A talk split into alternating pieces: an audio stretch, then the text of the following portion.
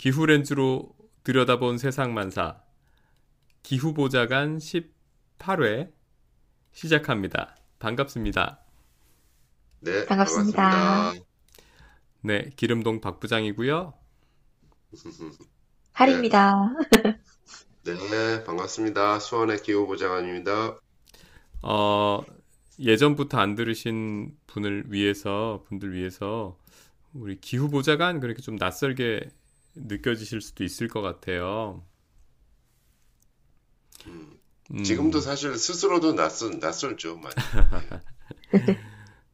많은 기후 이- 이슈들 열심히 공부해서 마치 의원님께 보좌관이 네. 브리핑 해드리듯 어, 이 청취자 여러분들께 어, 이 핵심만 짚어서 때론 또 깊게 파들어가서 브리핑 해드린다는 네. 그런 보좌관입니다. 기후 보좌관. 네. 네.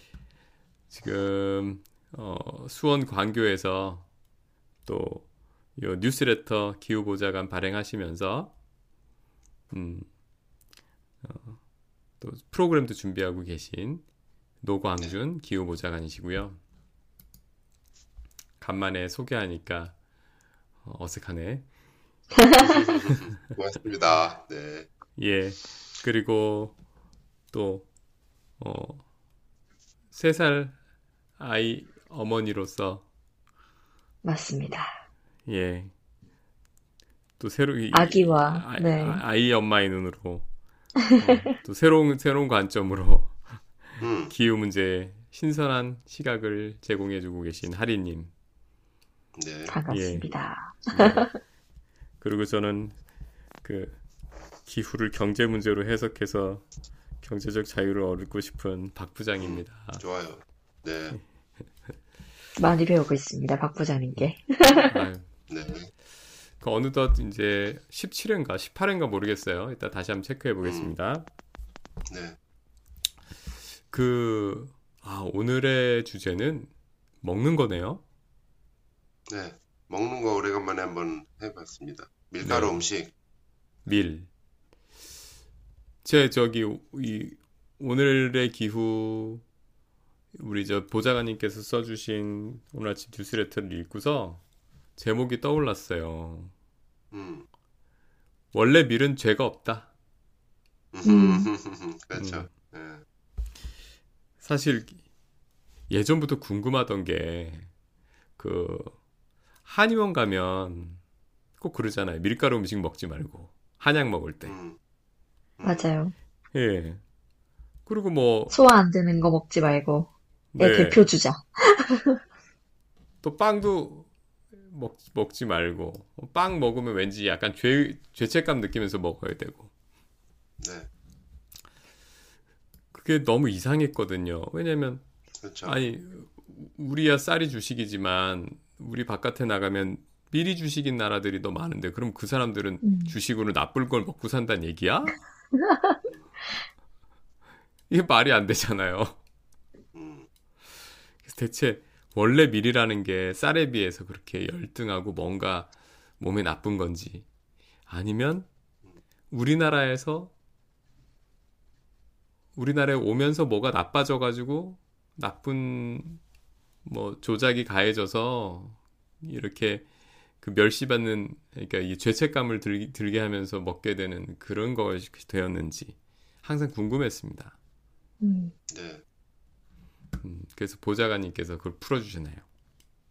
네, 저도 그, 요, 요거는, 어, 저의 SNS 친구이신 고재섭, 어, 슬로푸드 한국협회 부회장님의 글 을 너무 인상적으로 봐가지고요. 이 고재섭 회장님의 동의를 얻어가지고 레터에다가 인용을 한 건데, 어, 그 첫 문장부터가 굉장히 땡겼었어요, 이 글이. 많은 사람들이 밀가루 음식을 먹으면 메스꺼움, 설사, 복통, 헛배 부름 등 위장 문제에 시달린다. 이렇게 시작하거든요. 이 음. 첫 문장을 딱 보고 나서 저는 그랬죠. 어? 난데? 이랬죠. 혹시 그뭐 오. 하리님도 공감을 하시나요? 어, 저는 되게 밀가루 음식 좋아하는데 이런 경우가 한 번도 없었거든요. 아, 그래요? 어, 네, 그래서 이, 오, 되게 저- 궁금했어요. 정말 이런 분들이 계시는구나.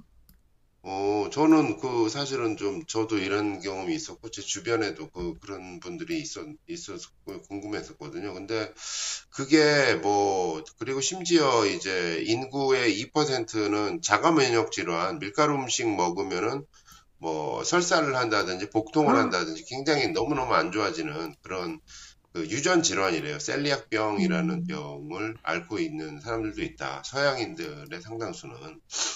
그래가지고 그 글루텐이라는 밀가루 음식에 들어가 있는 단백질, 글루텐이 주범 아니냐 뭐 이래가지고 글루텐에 의심을 많이 받았었대요. 그래서 박 부장님이 밀가루는 죄가 없다라고 하는 게 결론은 이 글의 핵심은 글루텐이 아니라 인간이 쓰고 있는 특정한 바로 이것 이러한 이름의 제초제 때문에 여러 가지 소화불량부터 어, 자가 면역 질환부터 암까지 심하면 이런 것까지 오고 있다. 우리가 좀 알고 먹자. 뭐 이런 주제의 이야기인데 음, 이야기를 하나씩 차근차근 하나씩 좀 풀어가 보도록 하겠습니다. 뭐 혹시 gluten free라고 혹시 들어보셨나요? gluten free?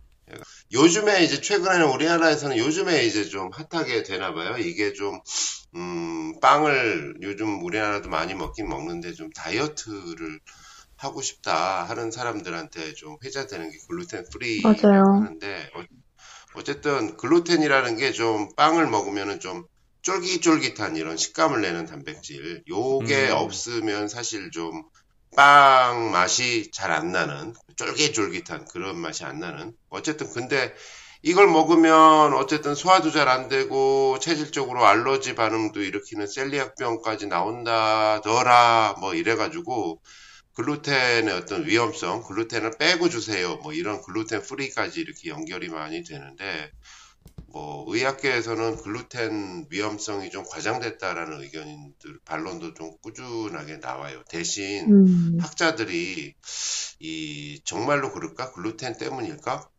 했는데 연구를 해보니까 어, 글루텐 함량이 높은 식단도 뭐 물론 문제가 있지만 그렇다고 해가지고 이게 위장 질환의 어떤 이상 증세를 증가시키는 것까지는 아니다.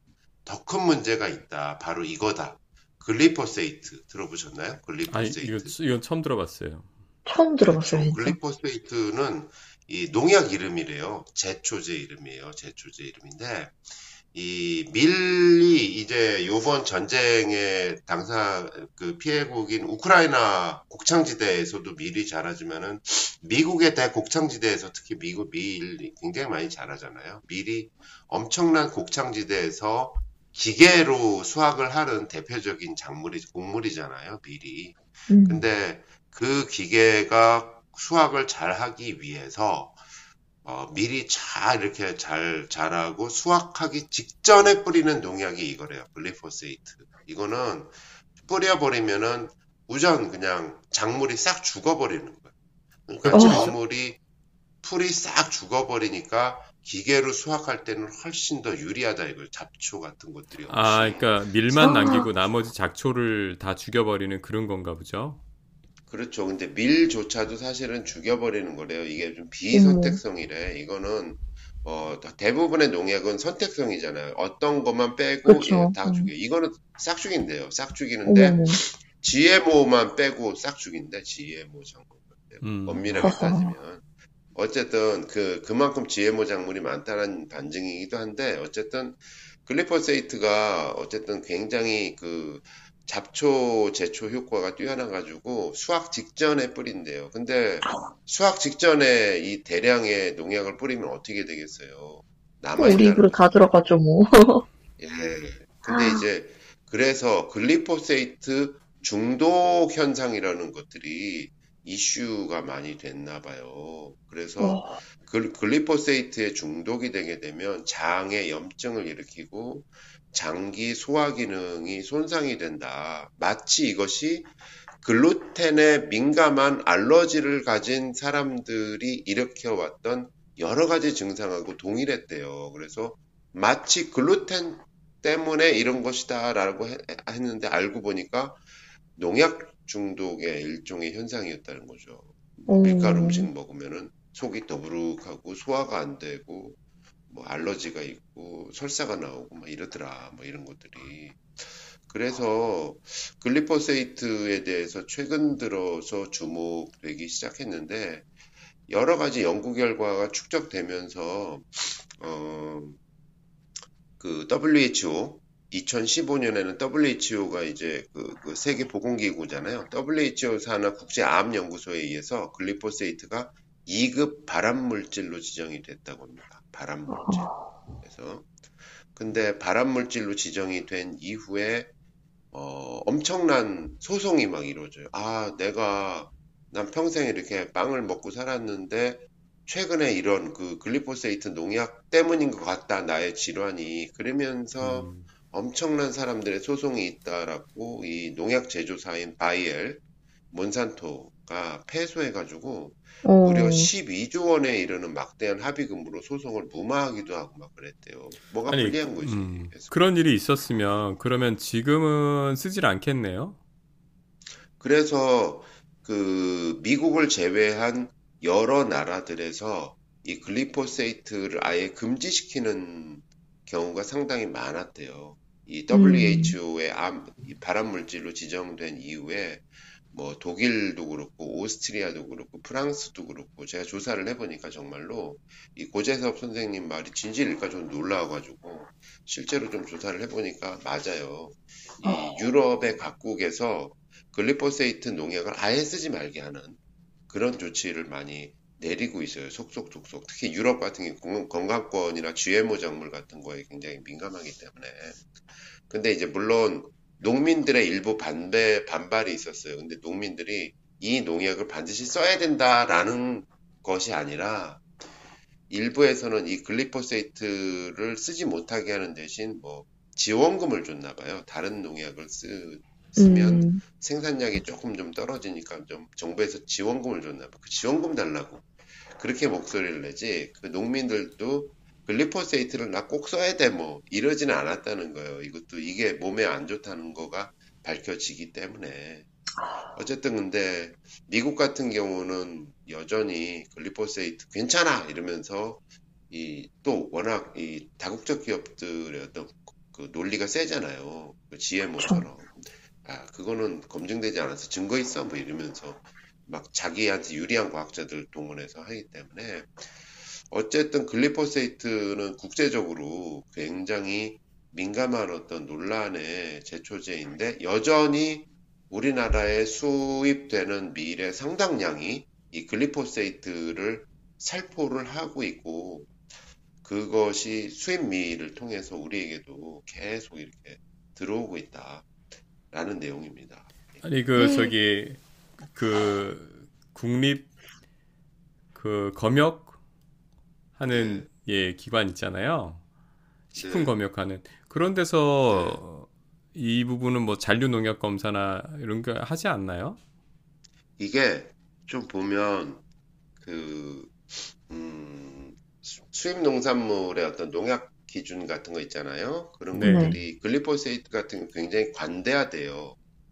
굉장히 관대하대요. 어, 그래서 쌀을 예를 들어서 쌀이 뭐 1.0 ppm이다 그러면 밀 같은 경우 5.0 ppm까지 봐준대요. 우리나라의 어떤 음, 허용 수치 음. 자체가 그거를 만약 좀 낮추고 그러면 국제적인 분쟁의 어떤 대상이 되고 눈치를 봐야 되는 막 여러 가지 그런 것들이 있는 거죠 보니까 그래서 알면서도 의심이 가면서도 그대로 이렇게 허용이 되는데 어 일본 같은 경우에 그래서 2019년에 일본의 이제 농민연 분석센터 그러니까 농민단체와 비슷한 어떤 분석센터에서 일본에서 유통되는 빵 제품 15종을 분석을 해봤더니 그중 11개 제품에서 글리포세이트가 검출이 됐대요. 수입산 음. 밀이었죠. 그런데 일본 자국, 일본의 우리밀, 일본산 밀을 사용한 모든 제품에서는 glyphosate가 검출되지 않았대요. 음, 그 이유는 일본에서는 밀 수확 전에는 glyphosate를 살포하지 않는대요. 그랬을 어. 때 이렇게 이런 경우를 유추해 보면 우리 같은 경우도 우리 밀을 좀 먹으면 이 glyphosate 중독의 위험으로부터 좀 더 자유롭지 않을까? 뭐 이런 거를 좀 유추할 수가 있죠. 그 사실 이 수입 농산물과 관련된 그 괴담 네. 제가 괴담이라고 하는 건 이게 거짓이라는 게 아니라 확인되지 않은 그 불안감을 일으키는 그런 얘기들이 그렇죠. 다국적 예, 식품 회사들이. 워낙 음, 세기 때문에 이걸 음. 과학적 증거에 대한 반론을 다 하고 있어요 지금. 어, 예를 들면 이런 겁니다. 밀가루도 지금 글리포세이트는 수확 전에 친다고 이렇게 돼 있잖아요. 네. 근데 이제 수입하는 과정에서 배를 타고 오래 오는데 그때 벌레 생기지 않게 하기 위해서 또 맞아요. 뭔가를 친다. 맞아요. 뭐 이런 또 얘기도 많이 돌았었거든요. 맞아요. 그렇죠. 예. 그건 그건 또 그런가요? 진짜인가요? 그거 오래전부터 이렇게 돼 왔었는데 그게 또 뭐 요즘에는 그 방부제를 무슨 뭐뭐 어떤 인체 어떤 뭐 농축되지 않는 축적되지 않는 뭐 어쩌고저쩌고 뭐 이런 반론들이 있었는데 사실 뭐 그 지금도 그런 논란의 소지는 굉장히 많은 것 같고 근데 이제 글리포세이트 제초제 같은 경우는 사실 국제적으로 요 정도로 요 WHO 산하 발암 물질로 지정이 되고 여러 나라에서 살포 금지를 하고 있음에도 불구하고 우리나라에 계속 이 정도로 수입이 되고 있다라는 거는 좀, 좀 문제가 좀 심각한 그런 상황인 것 같아요. 그래서, 음, 그래서 요- 좀 소개를 음. 올렸습니다. 요즘 그래서 이제 이- 이런 거 걱정은 되지만 또 여자분들이 빵순이가 많잖아요. 맞아요. 맞아요. 접니다. 그렇게- 저다 그렇죠. 뭐. 어, 빵순이 빵돌이들이 또 많다 보니까 빵을 끊을 수는 없고 네. 그래서 보면은 소위 이제 그런 체인점 프랜차이즈 빵집에 표준화된 빵 말고 어, 약간 가격은 있는 그런 window bakery들이 또 많이 등장을 했잖아요. 또 빵 유학 갔다 맞아요. 오신 분들도 많고요. 그래서 네. 그 저희 그 회사가 있는 상암동에만 해도 window bakery들이 많고 그 다음에 거기 보면은 그 프랑스 밀 같은 거 갖다 쓰는 데들이 많아요. 음. 맞아요. 예, 그래서 아, 그러니까 뭐 그 정확하진 않지만 아 그래도 그래도 프랑스의 밀은 뭔가 이렇게 농약이나 이런 거 방부제 좀 덜해서 네. 빵에 대한 가치를 아는 나라니까 그러지 않을까라는. 음. 근데 여러 가지 일들이 음. 있죠. 그런 어떤 뭐 유기농 밀을 쓰면 괜찮은 거냐, 또는 음, 어, 소화가 네. 자- 잘 되는 통밀빵을 먹으면 통밀, 괜찮은 통밀. 거냐, 품, 호밀, 통밀. 품종하고도 좀 다른데 어쨌든 어 이거는 어 식감이나 어떤 취향이나 어떤 단순히 더부룩함 어떤 뭐 약간 그런 어떤 느낌 그런 거를 떠나서 건강에 관련된 거를 직, 직접적으로 거론을 한 얘기고요. 어, glyphosate 관련해 가지고 한 사례가 있는데 미국 여성이 이제 glyphosate 이제 농약이죠. 농약을 마시고 자살을 했었는데 그 자살한 사체를 봤더니 장이 마비가 됐대요. 장이 음, 완전히 마비가 됐대요. 그래서 마치 요걸 보면서 그녀의 사례를 보면서 그 의학자들이 경고를 하는 게 이 고농도의 glyphosate를 먹을 때 이런데 낮은 수준의 glyphosate를 계속 조금씩 조금씩 이렇게 섭취한다면 어떤 일이 벌어질까? 소장에 세균이 과다하게 증식돼서 소장이 반마비 상태가 돼 있다든지 뭐 이런 식의 그 소화 장애하고도 연관이 된다. 특히 아이들부터 이걸 꾸준히 먹게 되면 어떤 일이 벌어질까? 뭐 그래서 이 고재섭 선생님은 글을 이렇게 좀 마무리를 하고 있습니다. 그대로 한번 읽어볼게요. 우리나라 출산율은 세계 최저입니다. 아이를 원하고도 임신하지 못해 고통받는 부부들이 많습니다. 정부는 저출산 대책으로 작년까지 15년간 380조 원을 투입했는데 실패만 거듭했지요. 정부는 유전자 손상, 정자 감소, 태아 기형, 호르몬 교란을 일으키는 글리포세이트가 우리가 먹는 음식에 그리고 우리 인체에 얼마나 침투해 있는지 조사해 밝히는 일부터 해야 합니다. 우리도 우리 자신과 후손들과 농업과 환경을 위해 정부가 책무를 다할 수 있도록 목소리를 높여야 할 것입니다. 네. 음, 그 이분이 지금 뭐 그 일하시는 단체 또는 활동 그 그게 어떤 거라고 하셨죠? 이제 그 달팽이 모양이 그려진 국제 슬로푸드 협회 있잖아요. 아, 네. 예, 달팽이 모양 그려진. 그게 이제 그 되게 인증이 까다로운 이제 정말 이제 슬로푸드 협회 각국에 하나씩만 있거든요. 그래서 아, 거기 이제 한국 협회 지부 부회장. 예. 음. 예, 먹거리 운동가세요. 예. 팔당에서 농사도 오랫동안 친환경 어. 농사도 많이 지셨고. 아, 이게 어. 나- 날이 갈수록 사실 지금 쌀밥보다는 밀가루 음식 소비가 진짜 많이 늘잖아요. 우리 보면은 네. 하루에 세 끼 중에서 절반 1.5끼 정도는 빵을 먹 빵이나 뭐 국수나 이런 거 먹는 것 같은데 네. 아 이거 뭐 이게 사실 이- 이런 얘기 한번 듣고 보면 되게 심각한 문제인데 그렇죠. 음. 어쨌든 이게 그러면 그 기, 기후보장은 이게 기후하고 뭔 상관이요? 이렇게 기후하고도 상관이 있는 게 결국은 이제 그 기후 위기에서 가장 큰 게 식량 부족이잖아요. 이제 인구 네. 증가인데 이제 식량 부족이고 없는 사람들이 밥을 굶을 수가 있다라고 하는데 이제 식량을 그러면 어떻게 식량 자급률을 높여야 되는데 어떻게 높일 거냐? 우리 밀 자급률을 높이는 게 단순히 식량 자급률만 어, 확보하는 것에 그치지 않고 우리 자라나는 아이들과 임산부들의 건강을 지키는 일이다 라는 겁니다. 그래서 우리나라의 밀 자급률은 다시 한번 강조드리지만 천, 어, 2019년 기준으로 해서 0.7%입니다. 와. 우리 밀의 자급률이. 이게 늘고 있는 건가요? 수입이에요? 줄고 있는 건가요? 뭐 계속 그 상태로 유지가 되고 있는 거예요. 99.3%가 수입밀이라는 거고요. 아, 그러면 그 사람들이 글리포세이트를 치든 말든 그 사람들 자유지 우리가 선택할 수가 있는 게 아니에요. 그리고 기, 그 기후 위기로 그나마 수입밀조차 확보하지 못할 수도 많은 거예요. 음, 그렇기 때문에 근데 반면 일본은 20년 전부터 정부가 꾸준하게 지원을 농민들한테 해주면서 한 자릿수였던 밀 자급률을 2019년 기준 20%까지 끌어올렸습니다. 20% 엄청난 차죠. 차가. 네. 그래서 예, 이 기후 위기 시대 식량 안보도 지키고 국민들, 아이들의 건강도 지키는 길이 무엇인가? 우리 미래 자급률에 온 국민이 주목해야 될 시점이 아닐까? 저는 그런 강한 인상을 받았습니다. 근데 이 우리밀 뭐 이렇게 제품 파는, 파는 곳들 있잖아요. 네, 어, 근데 솔직히 상품성이 좀 떨어지더라고요. 네, 상품성도 상품성인데 정말 만나기조차 너무 힘든 것 같아요. 그게 그래서.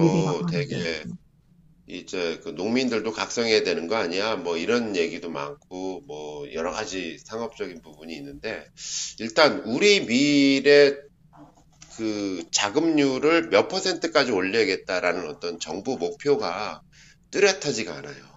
음, 일본 정부 같은 경우는 되게 뚜렷하고 거기에 맞게 농민들은 뭘 해야 되고 유통업계에는 뭘 해야 되고 뭐 식품 가공업계에는 뭘 해야 되고 뭐 이런 것들이 좀 체계적으로 착착착착 이렇게 프로젝트로 되는데 다른 건 다 일본 거를 많이 베끼셔가지고 들고 와가지고 하시면서 잘 이런 거는 잘 안 되는 부- 부분이 되게 많아서 좀 이런 거 좀 체계적인 고민들이 많이 필요하지 않을까. 그래서 농민들도 어떤 여러 가지 되게 그러니까 하시는 분들 같은 경우 굉장히 음, 고민도 많이 하시고 아 이게 혼자 발버둥 치다가 안 된다 이래서 좌절하시는 분들도 많은데 좀 체계적으로 이제 좀 고민을 해야 될 때가 아닐까 싶은 생각도 듭니다. 이게 저 항상 주장하지만 사람은 선하지 않잖아요. 네.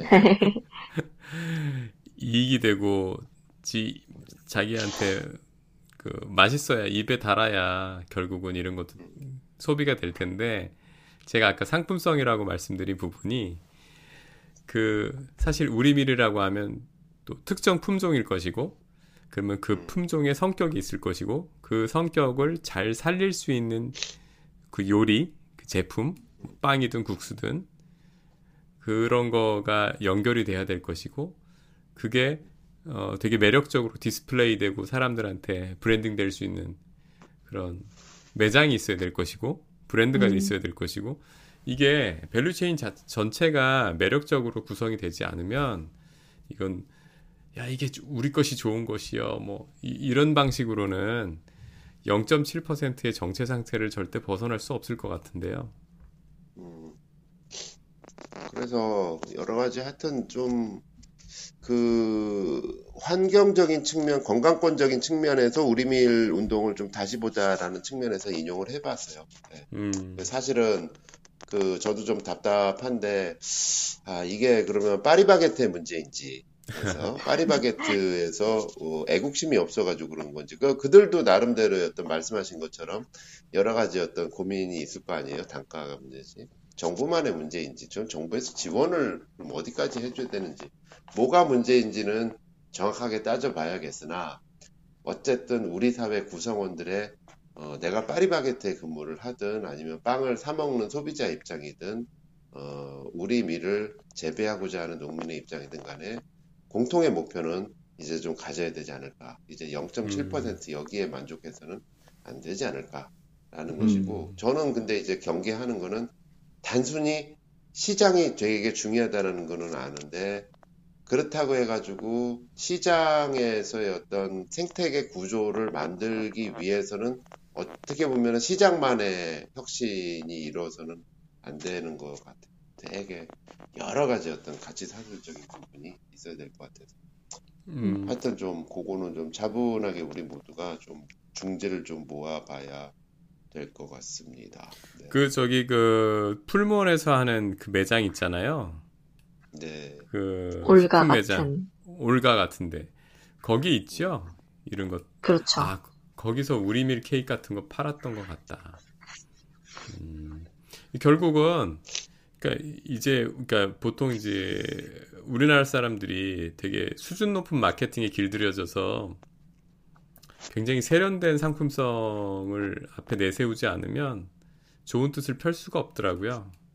음, 그래서 풀먼이나 이런데 자연드림? 자연드림도 풀먼인가요?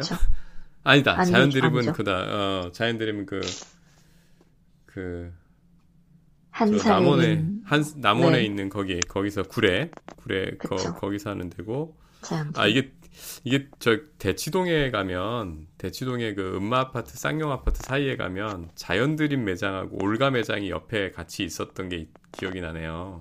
아, 예. 수요가 있네요, 거기는. 예, 예. 근데 실제로 그렇게 비싸진 않아요. 근데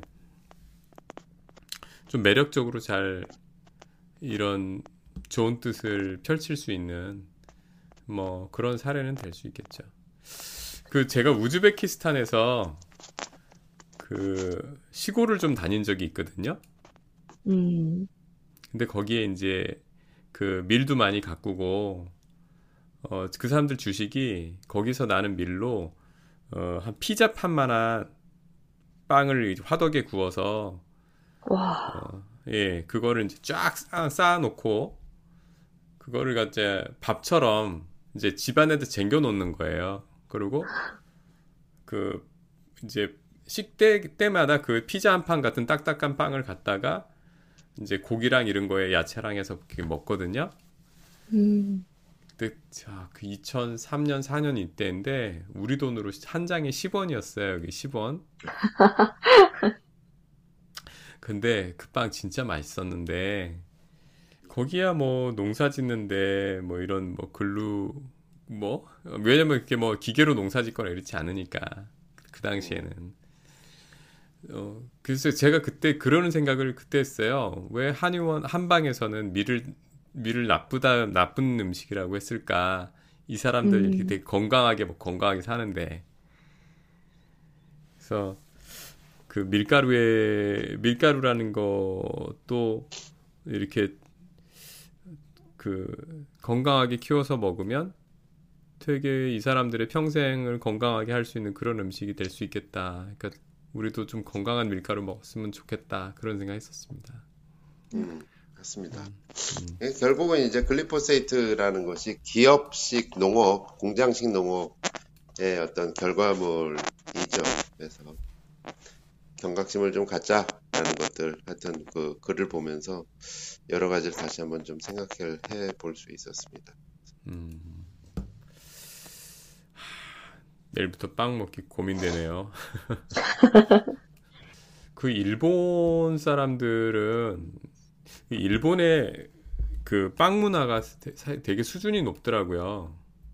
음, 그 국수도 되게 뭐라 그럴까 일본의 뭐 우동이나 뭐 그런 음식들 보면은 어, 명인들도 많잖아요.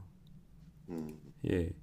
그리고 이 보면은 일본에서 빵 유학 다녀오시는 분들도 있을 정도로 일본의 그 빵 수준이 높은데 그 20%나 되는 밀 자급률하고 되게 어우러지면 그게 선순환이 될 것 같네요. 예. 그러니까 저 나중에 좀 프로그램 만들면 이렇게 그 어, 우리 밀 우리 밀 자급률 높이기 프로젝트 뭐 이래가지고 다양한 각계각층에 어떻게 하면 자급률을 이렇게 높일 수 있을까 해가지고 농민도 초대를 하고 그 저기 셰프도 초대를 하고 또 마케팅 하시는 분도 초대를 하고 뭐 이런 식으로 시리즈로 한번 해보고 싶다라는 생각을 해봤어요. 한번 실천해보고 싶습니다. 이거 우리 아이들 건강하고도 관련이 되고 예 그런 부분이기 때문에 펀스토랑 한번 출연하시죠. 편 편스토랑.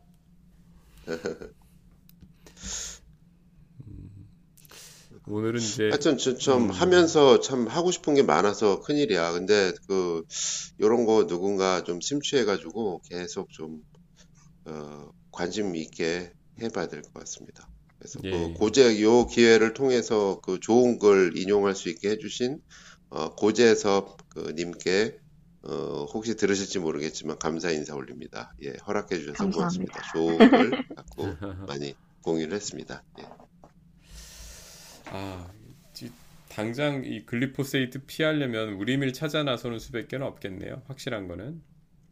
음, 좀 답답하지만 뭐 여러 가지 또 방법을 많이 하겠죠. 그 요즘에는 뭐 쌀빵 뭐 이래가지고 쌀, 쌀 남아도는 쌀을 갖고 쌀가루 만들어가지고 좀 밀을 대체한다 뭐 이런 그 신정부의 농업 관계자들은 뭐 그런 아이디어를 많이 내시는 것 같던데 뭐 하여튼 그, 그 마찬가지로 지금 있는 밀의 밀가루의 문제부터 좀 해결을 하는 것이 어, 국민들이 바라는 어떤 관료들의 어, 당장 현안이 아닐까 싶은 생각을 요 글을 통해서 발견하게 됐습니다. 그 하리님도 이 먹거리 관심 많으실 텐데 좋은 정보 있으시면 나눠주세요. 네, 그렇게 하겠습니다. 자, 오늘은 요 먹거리 얘기로 어, 집중적으로 좀 다뤄봤는데요. 저희가 이제 너무 길어지면 뭐 40분 이상 가면 아무래도 집중력이 좀 떨어질 것 같아서 이제 주제를 하나로 줄여봤습니다.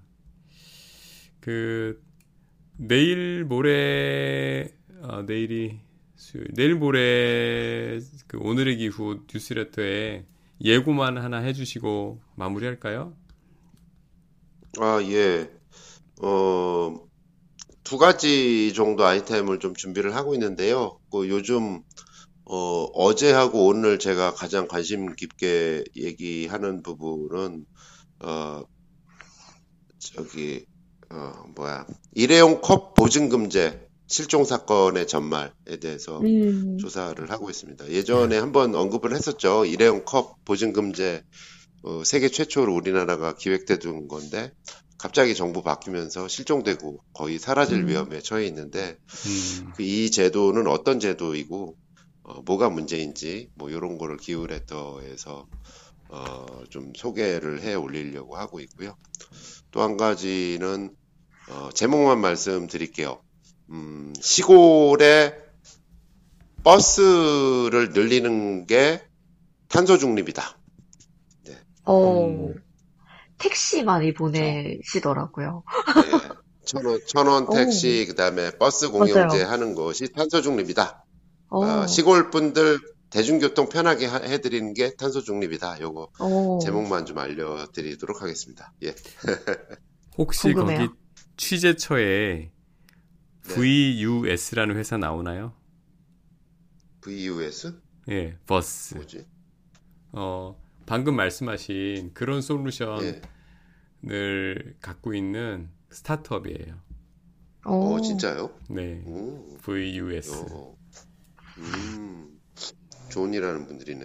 음, 나중에 한번 찾아보시면 네. 네. 아, 거 대표님 그 보좌관님 아는 분이에요. 아, 진짜요? 어, 나중에 오. 알려드릴게요. 네, 알겠습니다. 네. 예, 오늘은 그 16강전도 끝났고 음, 좀 차분한 차분한 분위기에서 그럼요. 예, 일찍. 차분하게. 일찍 마치겠습니다. 네, 예, 편안한 밤. 되시고 아마 오늘 일찍 일어나셨을 테니까 예, 네, 예, 푹 주무십시오. 네. 편안한 밤 다음 주에 보내세요. 수고하셨습니다. 예, 다음 주에 네. 뵙겠습니다.